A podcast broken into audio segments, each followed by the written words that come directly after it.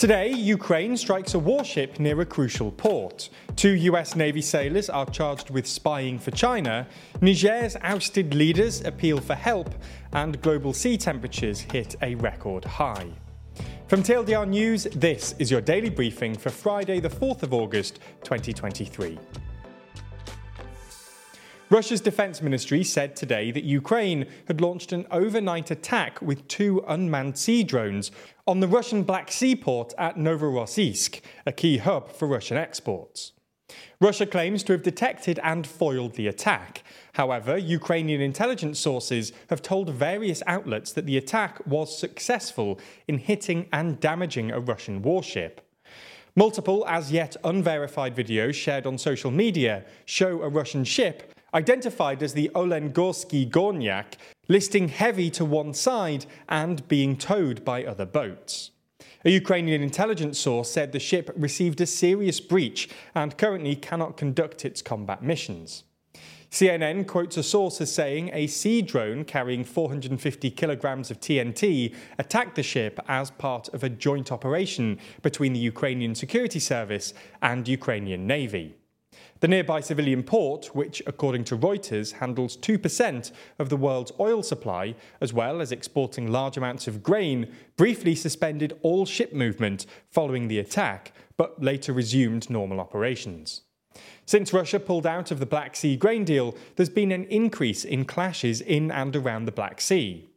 Russia just recently struck the Ukrainian port cities of Odessa and Chornomorsk, as well as Izmail, which sits just across the Danube River from NATO member Romania.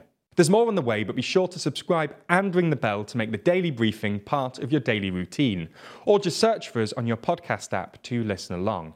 Today, two US citizens have been arrested on charges of providing sensitive military information to China. Both men were arrested on Wednesday in California, and prosecutors announced the charges levelled against them on Thursday. The first individual, Jin Chao Wei, served as a machinist's mate on the amphibious assault ship the USS Essex. In this role, he held security clearance and had access to sensitive information about the ship.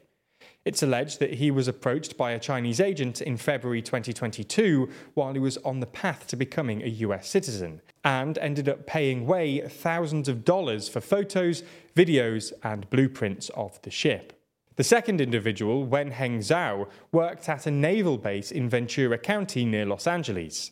He was approached slightly earlier in 2021 by a Chinese agent.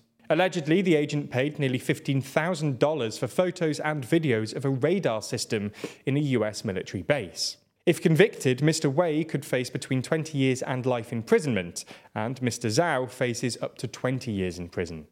We'll update you when the case develops. So that's what's been happening in the US today. Let's move and discuss what's been happening in Niger. The ousted president of Niger, Mohamed Bazoum, has written an op ed in the Washington Post urging the United States and the international community to act to help restore constitutional order in the country, saying that if July's coup succeeded, it will have devastating consequences for our country, our region, and the entire world. Bazoum's call for help comes just days before a deadline set by the regional West African body ECOWAS is reached. ECOWAS has demanded that the military junta in Niger restore constitutional order and cede power back to the elected government by Sunday, the 6th of August, or else they will take all measures necessary, which may include the use of force. Meanwhile, the bloc has imposed sweeping sanctions on Niger, as have Western partners, in the hope that this will be enough to force the military to back down. An ECOWAS military intervention in Niger could result in a full on interstate conflict in West Africa, as Niger's military junta has vowed to fight back, and the coup leaders in neighbouring Mali and Burkina Faso have voiced support for the junta, saying that they would consider any intervention as an act of war against themselves. Meanwhile, Western countries have been evacuating their nationals from Niger amid fears for their safety. Shortly after the government was overthrown on July the 26th, supporters of the coup attacked the French embassy in Niamey. On Thursday, Niger's junta scrapped a number of military cooperation agreements with France, which has between 1,000 and 1,500 troops in the country to assist the fight against Al Qaeda and IS linked insurgencies. In bad news for humanity, it's been reported today that the average daily global sea surface temperatures has reached an all-time high, beating the previous sea surface temperature record set in 2016. The temperature was recorded at 20.96 degrees Celsius, which is far higher than what it ordinarily would be at this time of year. The reason this is significant is that oceans are what's known as a climate regulator, meaning that they soak up heat and produce about half the Earth's oxygen. The warmer the oceans are, the less able they are to absorb carbon dioxide. This in turn means that more carbon dioxide stays in the atmosphere, thus heating up the planet. It's also bad news for marine species, as in warmer waters, they have to move to cooler ones to hunt instead. This upsets the food chain. Additionally, more aggressive animals such as sharks can become even more aggressive as they get confused in warmer water. All in all, it's yet another sign this summer that climate change is happening and is having a very real and very negative impact on the world around us. The Prime Ministers of three Baltic nations, Estonia, Latvia, and Lithuania, have agreed to speed up the disconnection of their power grids from Russia by almost a year, with the goal of integrating into the continental European grid by early 2025. Currently, the three countries are still part of the Soviet era IPS UPS power grid, which includes Belarus and Russia. Back in 2018, the Baltic nations agreed to decouple from this grid and join the continental European grid by the end of 2025.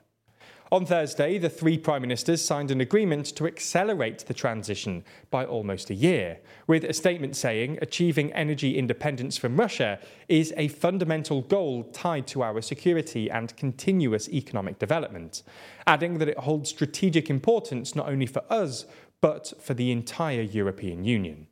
We end the main section with some uplifting news from Spain, where scientists have discovered a naturally occurring bacteria strain which can help stop the transmission of malaria from mosquitoes to humans. The scientists at the GSK lab found the bacteria accidentally during their research. Thomas Breuer, GSK's chief global health officer, called it an entirely novel approach for controlling malaria, a disease which kills more than 600,000 people a year. Their research revealed that the TC1 bacterial strain, which occurs naturally, has stopped malaria parasites from developing in the gut of mosquitoes. Further trials are taking place, and if successful, it could be another tool alongside things like vaccines in the fight against malaria. That's all we have time for on YouTube, but the briefing isn't over.